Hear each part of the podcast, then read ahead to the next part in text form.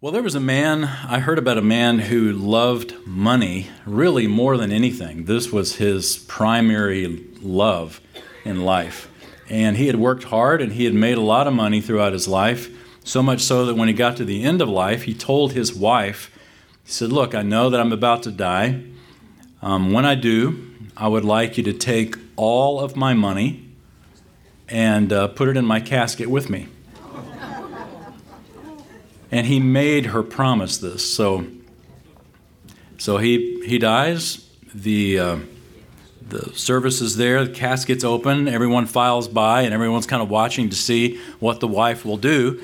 She has this box, and she slips it in the, in the casket, and uh, th- they close the casket and take it away. And her friend comes up and says, Please tell me you did not put all the money in that box, in that casket. She says, Well, I promised him I would do it. She says, You mean you put all of your money in that casket with him? She said, I sure did. I wrote him a check.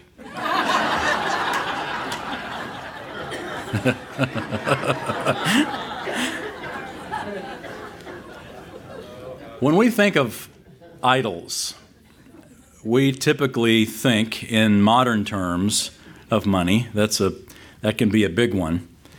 It's an obvious one, but it's easy to dismiss because there's always somebody who's got a bigger problem with it than we do. And so, as long as there's the Ted Turners in the world, we figure that we're okay when it comes to, to money. But there's another idol that we struggle with even more than money. In fact, it is so common. Um, Kathy and I went to the Hard Rock Cafe years ago in Dallas. I don't know if you remember when the Hard Rock Cafe was in Dallas, or at least the one that was used to be in the old McKinney Avenue Church. And uh, like, you know, we don't have a church there, so let's put a Hard Rock Cafe in there. So they did, and we walked in, and it, it uh, several things were very uh, arresting about it. First of all, if you've ever been to a Hard Rock Cafe, they play hard rock and it's loud. At one point, I literally was screaming, You look beautiful tonight, my dear! Because she couldn't hear what I was saying. But one of the things that really struck me when we walked in was a massive stained glass. It's like one of the first things you see. You walk in, there's this massive stained glass. I kid you not, it was 30 feet tall of Elvis and they had other stars that you could sort of re- recognize. I think Buddy Holly and some others that were up there. But Elvis was sitting on a throne in this, um, in this stained glass. And I saw that I thought, this is still a house of worship.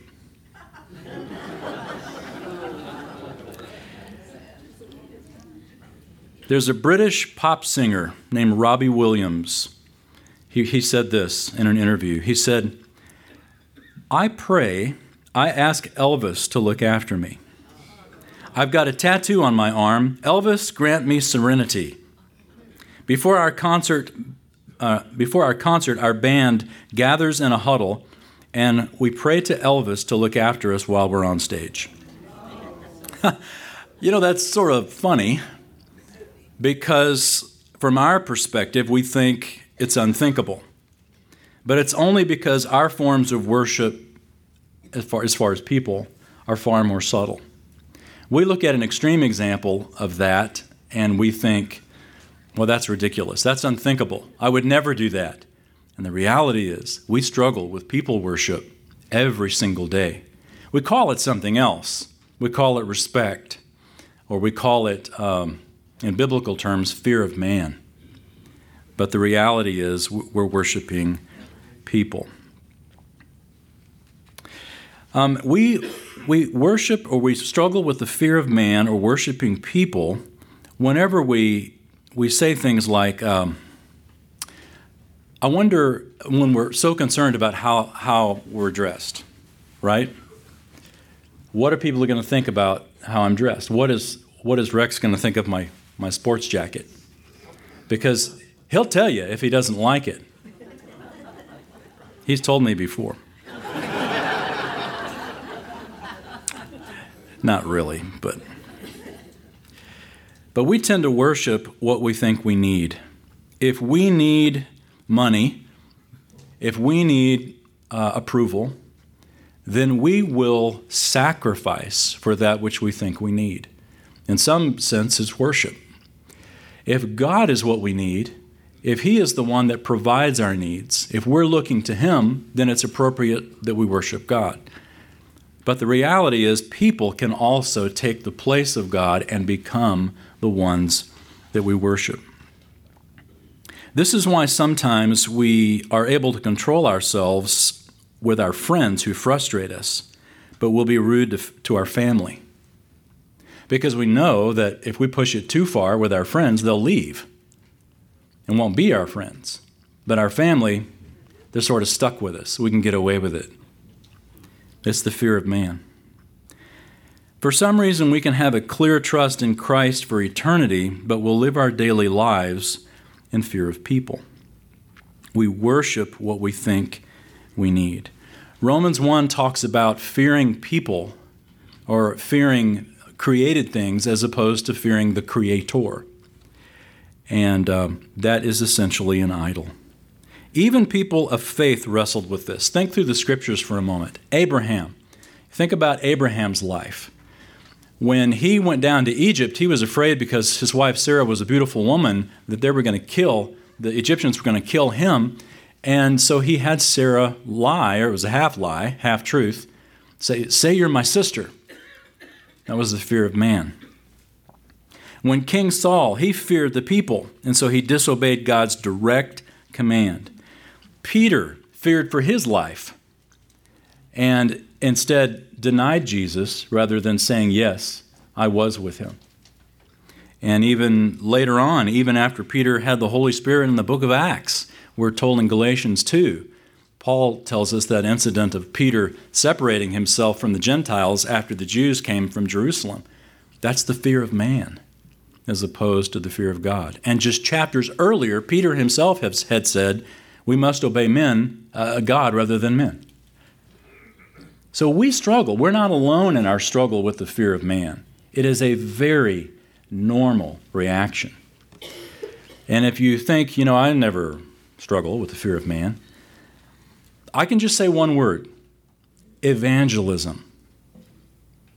And all of a sudden you realize, wow, yeah, I do struggle with it. We struggle with being approved by people. We really do. And even people of great faith did this. Well, let's turn together to the book of Jeremiah. The book of Jeremiah, chapter 17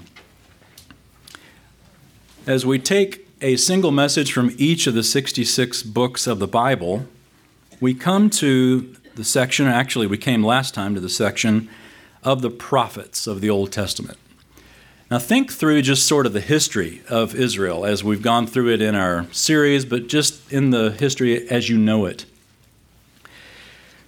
God made a covenant with Abraham that he would give them land. He would give Abraham's descendants land, descendants, and blessing. That there would be a great blessing through the line of Abraham. And God brought this about by bringing them into the land of Israel. But he said in the book of Deuteronomy, he said, You're going to get to stay in the land if you're obedient. If you're disobedient, not only will I not bless you, but I'll take you out of the land until you repent, and then you'll come back into the land. It was not just a warning, but it was also a prophecy because that is, exactly what would happen. The, um, so the prophets are sort of sprinkled in the historical books, but we have this section called the prophets, divided into two sections the major prophets and the minor prophets. Major prophets aren't major because they're more important, they're just bigger. Uh, they're more more content. The minor prophets are smaller, not because they're they're less important. But the, the prophets are so focused on this time of warning God's people. If you don't turn around, God's going to take you out of the land. And so much so that the prophets are almost categorized in three different ways. You've got the, the prophets that are before the exile, called pre exilic or pre exile or and then you have the exilic prophets, those that were during the exile, and then post-exilic, those after the exile. So you've got these three sections of of prophets. Jeremiah, as well as Isaiah, and most of the prophets that we'll look at in the weeks to come, focused before the exile. It was telling God's people if you want to stay in the land, you need to shape up. You need to come back to the Lord and, and quit walking away and doing your own thing. Jeremiah's ministry was a fantastic ministry from the perspective of, of a faithful person who perseveres, but it was also a real struggle for Jeremiah because nobody listened to him. That is not a ministry you want to have. God says, Look, I've called you to a ministry that's going to have absolutely no effect except in the Word of God and the, and the centuries to follow. People will be encouraged by your example. So that's the context of Jeremiah 17. In Jeremiah 17, in particular, we're looking at uh, Judah, the southern kingdom, the kingdom that Jeremiah was in and was ministering to, was threatened by foreign invaders. And of course, the foreign invaders coming in, the Babylonians, were going to come in and take them out of the land. And so the challenge was Judah's challenge was should we trust God or should we go knock on Egypt's door and ask them for help? Should we look to man or should we look to God? Should we have a fear of man or should we have a fear of God? So you can see how this relates to us. Well, Jeremiah 17, let's look in verse 5 as there's a contrast that the prophet is making. Thus says the Lord Cursed is the man who trusts in mankind and makes flesh his strength, and whose heart turns away from the Lord. Cursed. We hear the word cursed. Uh, we don't. That's not a word we use a lot when we think of hearing the word curse. When we think of curse, we usually think someone's got bad language. But in a biblical sense, this word for cursed, um, this sort of a curse is always conditional and it only takes effect in, when somebody does something in which the curse was intended to prevent. If they would quit trusting in mankind, then this curse would not be in effect. So cursed is the is the man, or the word there can mean uh, it means human, not just man, male. But cursed is the person who trusts in people. Cursed is the man who trusts in mankind and makes flesh his strength, and whose heart turns away from the Lord. So you've got two different objects of trust people and God. And we're told that obviously it's not a good thing to trust in foreign people as opposed to trusting in the Lord. There's no difference between Judah looking to foreigners for military help and you and me looking to other people to give us what we feel like we need. There's no difference at all. If your trust is in people, then Jeremiah says that your heart turns away from the Lord. And it's a fatal choice. It's here called a curse. It's a fatal choice. And there's a reason why. Why is this person cursed? Look at verse 6. We're told, For he will be like a bush in the desert and will not see when prosperity comes, but will live in stony wastes in the wilderness, a land of salt without inhabitant. If you think it's hard to trust God, try living a life apart from God. If you think following Jesus Christ is a difficult existence, try to live your life apart from following Jesus Christ, and you'll know what a hard life is at least it's not that the Christian life isn't hard, but at least with the Christian life, we have the Lord. Imagine, I can't imagine how people who don't know the Lord cope with life. It is such a challenge just even having the Lord and coping with life. Jeremiah's hometown was a place called Anathoth. And Anathoth was just west of the Jordan Valley. It's a little bit north of Jerusalem, west of the Jordan Valley, and just north of the Dead Sea, northwest of the Dead Sea. And the Dead Sea is probably this area that he's talking about when he says a land of salt without inhabitant. It's called Dead Sea because nothing visible can live in the sea. There's no fish, no fishermen. It's just they harvest salt there. That's pretty much all they do. And it is an area that is waste. It is hot. If you go to Israel today, the hottest part of your trip will be the Dead Sea. It's the lowest place on earth. And it's not only the lowest place on earth in terms of elevation, but when we look at this metaphor that Jeremiah is giving us, that this a land of salt without inhabitant, a person who doesn't walk with God is at the lowest place on earth in many ways. So the Dead Sea is a fitting picture of being at the lowest place you possibly could be without God. So here's a principle that the text gives us right here at the very beginning. And it's a principle that is true today, will be true every day of our lives. When we look to people instead of God, we end up painfully dissatisfied. When we look to people instead of God, we will be painfully dissatisfied. I read a book several years ago that describes us as basically needy. And it used the metaphor all throughout the book that we have that, that we have love tanks, or basically love banks, if you want to think of it that way. And various people in our lives have accounts and different levels of accounts. And they make deposits, they make withdrawals. And if they make too many withdrawals, then in that relationship we feel a negative balance you can sort of see where the metaphor goes. And in a sense, humanly speaking, that's very true. That's the way the world operates. But boy, that is a hard way to operate because everyone's got a different bank book. In my relationship with my wife, I have a different bank book than she does. And I think that I made lots of deposits. But she may think, you know what? You're in the red, buddy. And you can see how that works, not only in a close relationship, but in all relationships. If we view ourselves as love tanks and it's somebody else's job to fill us, we will always see ourselves as empty, or, or at least needing more. And the tragedy is we will often also see ourselves as victims because no one is going to be able to fill us to the, to the level of our desire.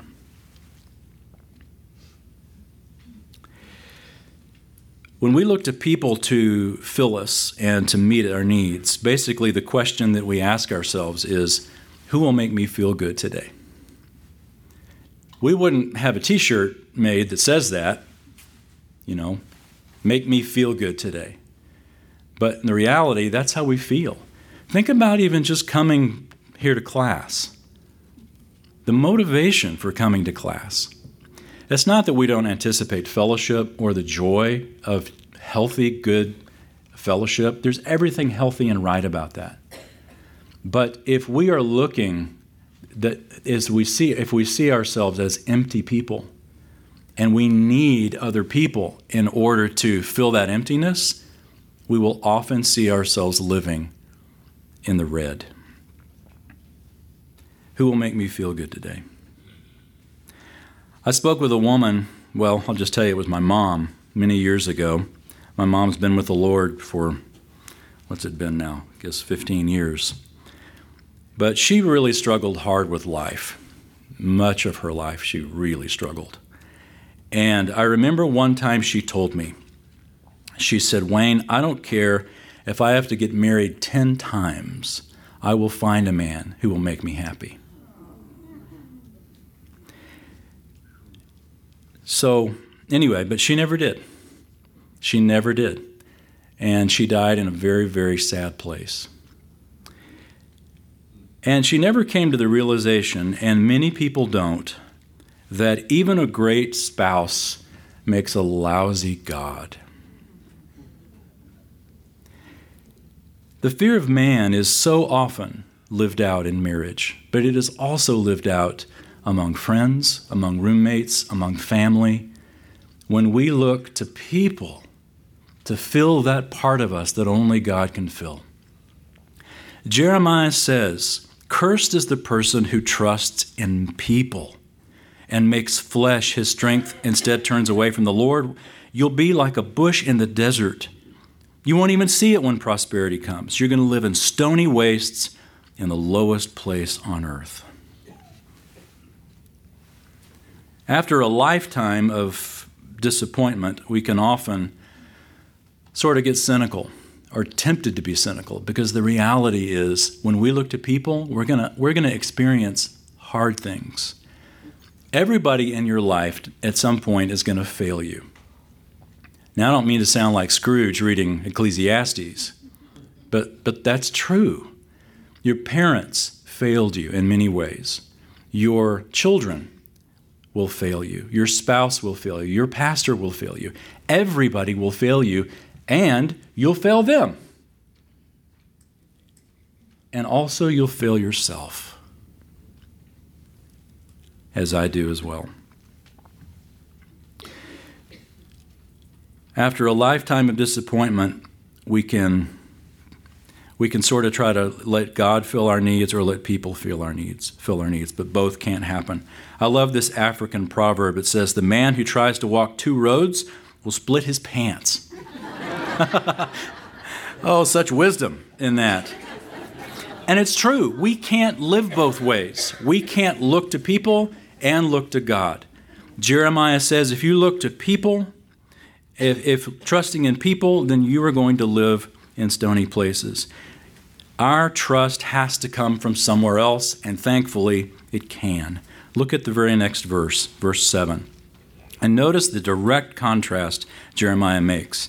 Blessed is the man who trusts in the Lord and whose trust is the Lord.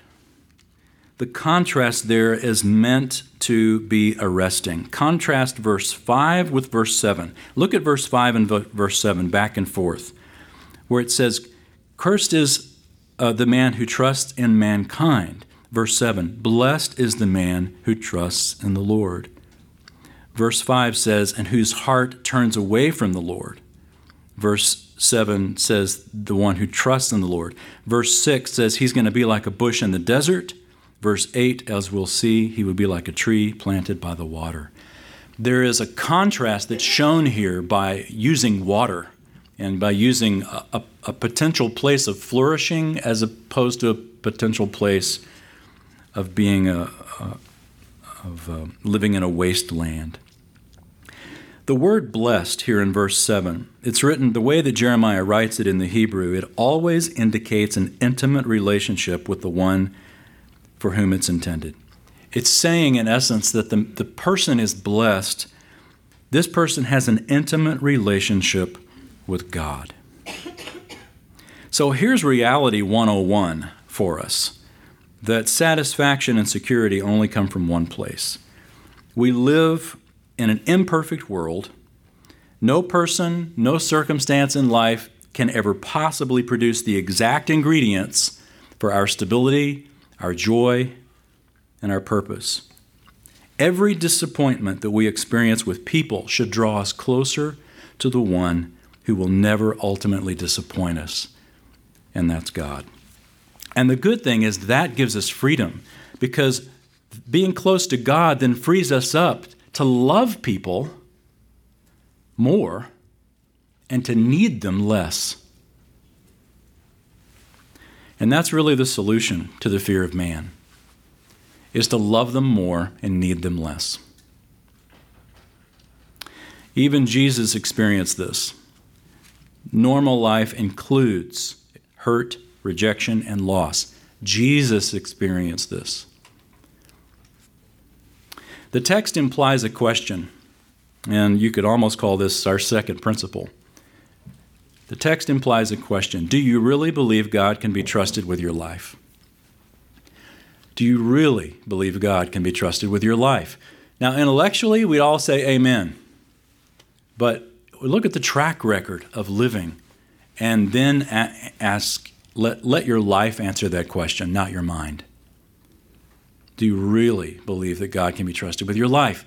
And as you look at your life, as I look at my life, the reality is we have put a lot of trust in people and not just the Lord, or sometimes not even the Lord. That we've looked at people to do what only God can do. I remember reading about a man some years ago who fell, true story, who fell 110 feet off a water tower. He was working on a water tower, fell 110 feet and landed in some soft dirt and, and lived. 110 feet, that's like 11 stories, and fell face down in soft dirt and lived. And of course, you know, he broke like everything, but he, he lived. And as the paramedics were, they, had, they lifted him up, and as they were carrying him to the ambulance, I love this. The, the, the man is not three feet off the ground, and, and he tells the paramedics, Don't drop me. oh, I love it. What a great, great perspective because we're like that guy sometimes. We just survived a 110 foot fall, and we're concerned about a 36 inch drop. God protects us from the long drop into hell, but somehow we're nervous about a three foot life. As Paul said, He who did not spare his own son, but gave him up for us all, how will he not also, along with him, graciously give us all things? If God took care of the eternity part, don't you think God can take care of Tuesday? Do you really believe God can be trusted with your life? And just as the word cursed is a warning to those who won't trust the Lord, so the word blessed is a promise for those who will. And now, verse 8 tells us how. tells us the reason that a, a person who trusts in the Lord is blessed. Look at verse 8. He will be like a tree planted by the water, that extends its roots by a stream, and will not fear when the heat comes, but its leaves will be green and it will not be anxious in a year of drought, nor cease to yield fruit. Notice it says the person who trusts God won't fear when the heat comes, not if the heat comes, but when. And notice also that trusting God doesn't keep the heat away. Heat comes if you're trusting God or if you're not trusting God, but the difference is when the heat comes, you don't have to be afraid you won't fear when the heat comes. Trusting God is not a removal of the situation that, that is a struggle. It gives you something to hold on to in the struggle. Even, even in the midst of the heat and the drought, we're told there is fruit. It's like a person who is planted by, by a, a stream of water, very similar to Psalm 1 Psalm 1 may have come to mind as we read verse 8. Psalm 1 expands on this same idea. It's a great psalm. But the results of blessing and cursing are so clear. So if the results are so clear, trusting God's a good thing, trust not trusting God is a bad thing, or trusting in mankind is a bad thing, so why do we struggle to do it? Why is there such a challenge in our lives to do it? Well, verse 9 tells us why. The heart is more deceitful than all else and is desperately sick. Who can understand it? Because the fallen heart of humanity, God says, is more deceitful, or literally, more insidious than everything else. We're told that it's desperately sick, or literally, it is incurable. We cannot cure our, our depraved heart. We have a flesh, a sinful nature. In the New Testament, Paul calls it the flesh, the NIV calls it the sinful nature. It is a permanent part of who we are until we're dead or the rapture. And we have, we have uh, the Holy Spirit also within us that goes head to head with that nature. And depending on whom we obey, is the one that we will worship and the life that we will live. But both potentials are within us. One doesn't cancel out the other, one dominates the other. And the heart is more deceitful. D.L. Moody says, he says, it's easier for me to have faith in the Bible than to have faith in D.L. Moody, for Moody has fooled me lots of times. That's well said. Look at verse 10. This deceitful heart we're told in verse 10 I, the Lord, search the heart, I test the mind, even to give to each man according to his ways, according to the results of his deeds. As a partridge that hatches eggs which it has not laid, so is he who makes a fortune, but unjustly. In the midst of his days, it will forsake him, and in the end, he will be a fool. The original language, the way Jeremiah wrote this in the original language, is emphatic. There in verse 10, at least in the New American Standard, it says I. That's very emphatic. I, and then the Lord is very emphatic as well. And then the way that it's written is not just search the heart, but I continually search the heart. This is something God is continually doing. He is continually searching or exploring the heart. He is continually examining or scrutinizing or trying our minds. For what purpose? To give according to the results of our deeds. And I don't know if you have it there with the word for results there in verse 10, the end of verse 10. In my margin, it says literally the fruit, according to the fruit of our deeds, which takes us back up to verse 8. The end of verse 8 says that a person who trusts in the Lord will not cease to yield fruit. So, trusting in the Lord goes right along with the Lord searching our heart and yielding a life of fruit. Not only that, but why the illustration is given here in verse 11 of this partridge, like a partridge hatching the eggs of another bird. The chicks aren't going to hang around, they're going to leave. This is what it's like when a person makes a fortune but unjustly. It leaves. It doesn't belong. It knows it doesn't belong, and so it leaves. And in the end, he will be a fool. The end results, he's shown to be a fool. So our only recourse then is to trust the Lord above everything else, even above our own deceitful hearts. And boy, that's a challenge because in our Christian life, our hearts, quote unquote, often make our decisions. A heart, our heart is just a different way of saying our emotions. You know, if we're faced in a situation, we'll say, well, of course, we'll baptize it with Christianese. We'll say, I, I don't have a peace about this. Well, all you're saying is, I don't feel good about it. The reality is, the Bible may be very clear this is what the Lord wants you to do. You don't have a peace about it because you don't want to do it. Our hearts can deceive us. And so, if there is something that your heart is telling you, do this, but the Word of God is saying, don't do that, then don't go with your heart. Your heart will lead you in a very, very bad place at times. Our only recourse is to trust God. Why can we trust the Lord? Well, look at verse 12. A glorious throne on high from the beginning is the place of our sanctuary. Very simple verse, but boy, it tells us right there why we can trust in the Lord. G. Campbell Morgan says there are two words here that stand out in the sentence above all others it's the word throne and it's the word sanctuary. Throne speaks of God's authority, of God's sovereignty, of his, of his power. And sanctuary speaks of our shelter.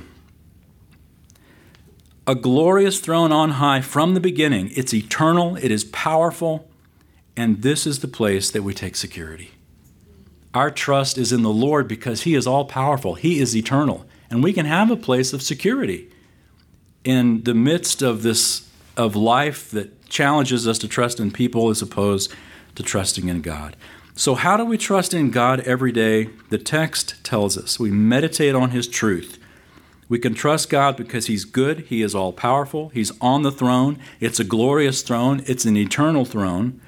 Trusting in people, we see over and over in our lives, leads us to a place of victimization, or at least we, we, we feel like we're victims because people never give us all we want. We can trust God because He's just. And we're told also um, in verse, uh, let's see, verse 13. Look at verse 13.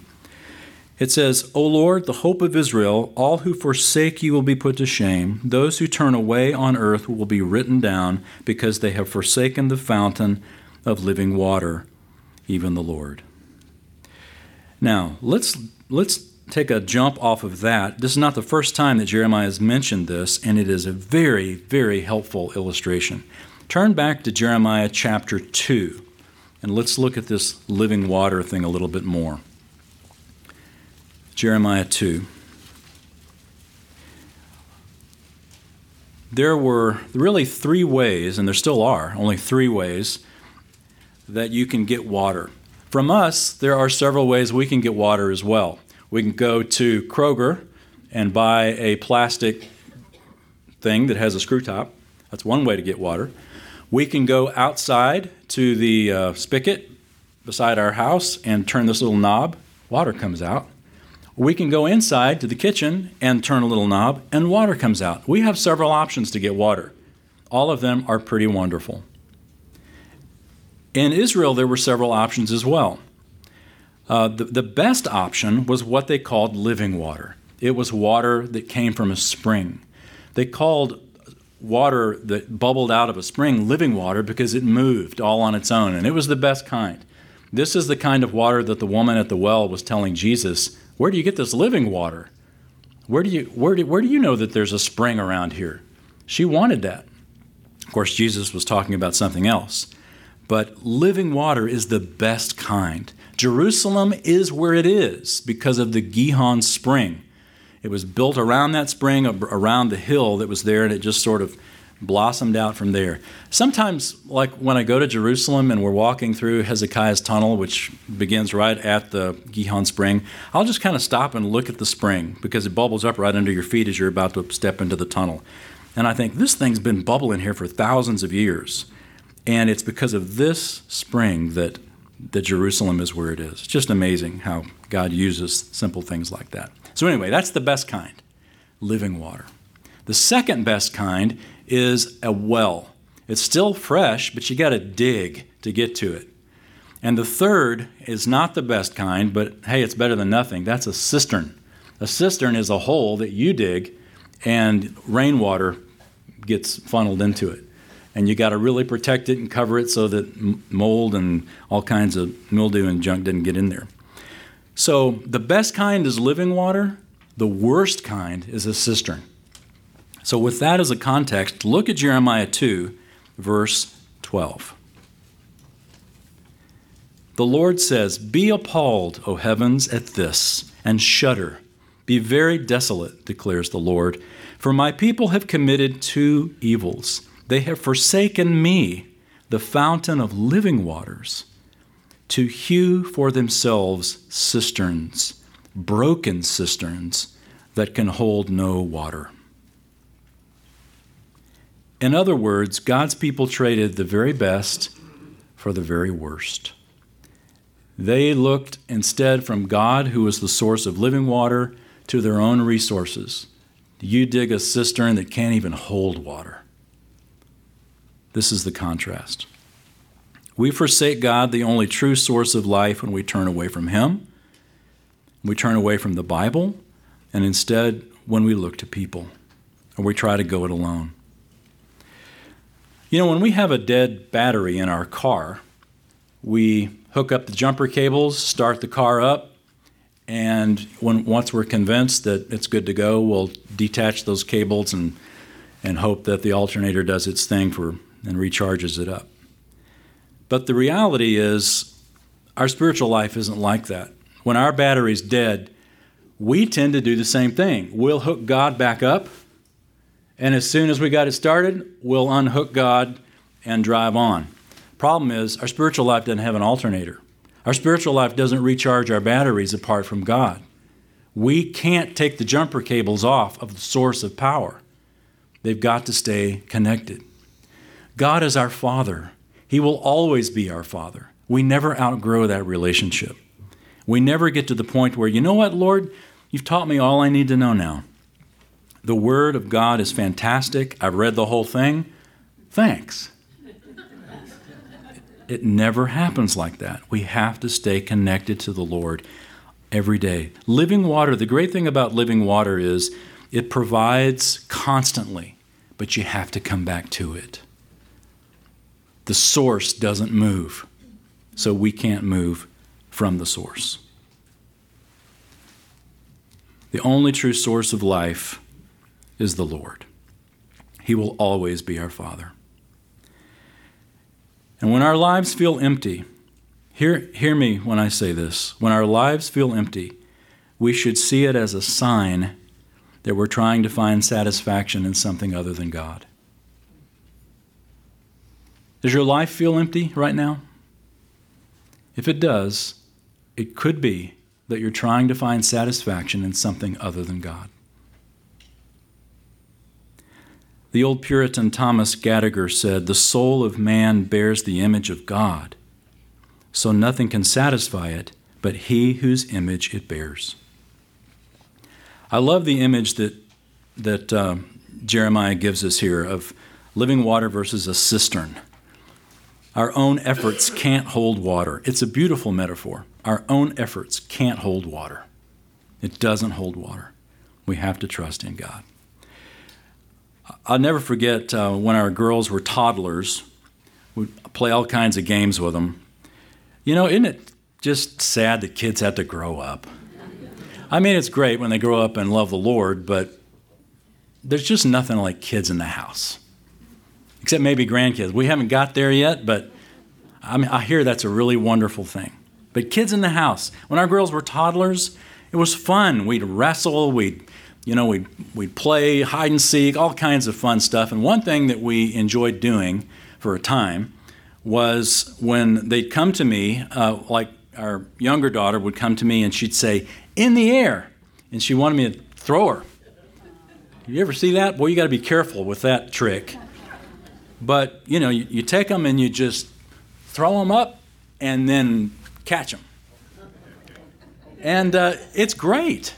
It's fun. And she absolutely loved it. So Sarah, our uh, older daughter, thought, you know, this sounds great. I- would like to do this too. So Sarah, throw her up. And as she leveled off just below the ceiling fan, well, she didn't hit it, but she leveled off. Her face went from joy to absolute terror as she realized she was not in control. And of course, I still caught her, and everything was fine. But where, where, where Katie would say, Daddy, do it again, Sarah would say, Don't do it again. In fact, she clung to me like a, like a cat. You know, like a cat, you know, all the claws go in you at one time. This is, Sarah was like, Put me down. Don't, don't throw me again. And later I thought about that. Why, why would one daughter absolutely love the experience, same experience, but the other daughter was terrified of it?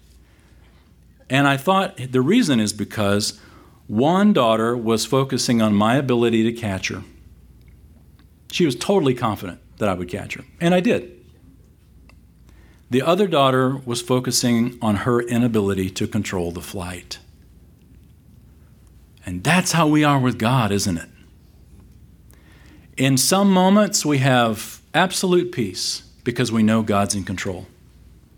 At other moments, we are at absolute fear because we know we are not in control.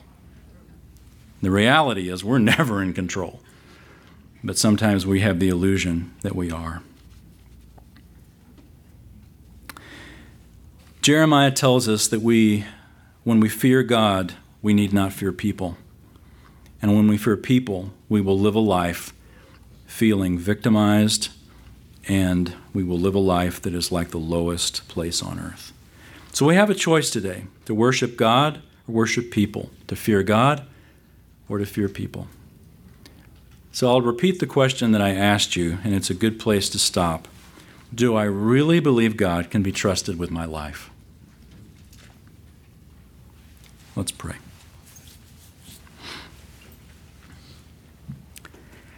Father, as Jeremiah showed us, you are on the throne. You are all powerful. And as Judah failed to realize, as they looked to Egypt, as they looked to foreign powers for their security against the Babylonians, we can have that same fear in whatever it is in our lives that seems to be invading that our needs seem so huge, and we can easily look to people for a quick fix, for solutions instead of looking to you and waiting. Bring us back to Jeremiah 17 often.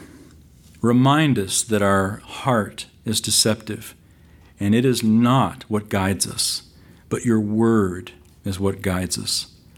Help us to look into the word, to find the obedient way, to find the truth of what it says, and to follow it without question every time, and trust that we will bear fruit because we are trusting in you and not in people. And instead, Father, give us that place of, of such security in you that people, we look to people not as to feed us, but rather we look to people as opportunities to love. That we can love them so freely in spite of their imperfections because you have filled us so completely with Jesus Christ. You have filled us so completely with the certainty of your provision, of your sovereignty, and of your wisdom in our lives, that other people become opportunities to show that love and not just opportunities to take. It's a tough message to, to listen to, Father. We need your supernatural empowerment, and we'll trust that you'll give it. And we pray in Christ's name. Amen.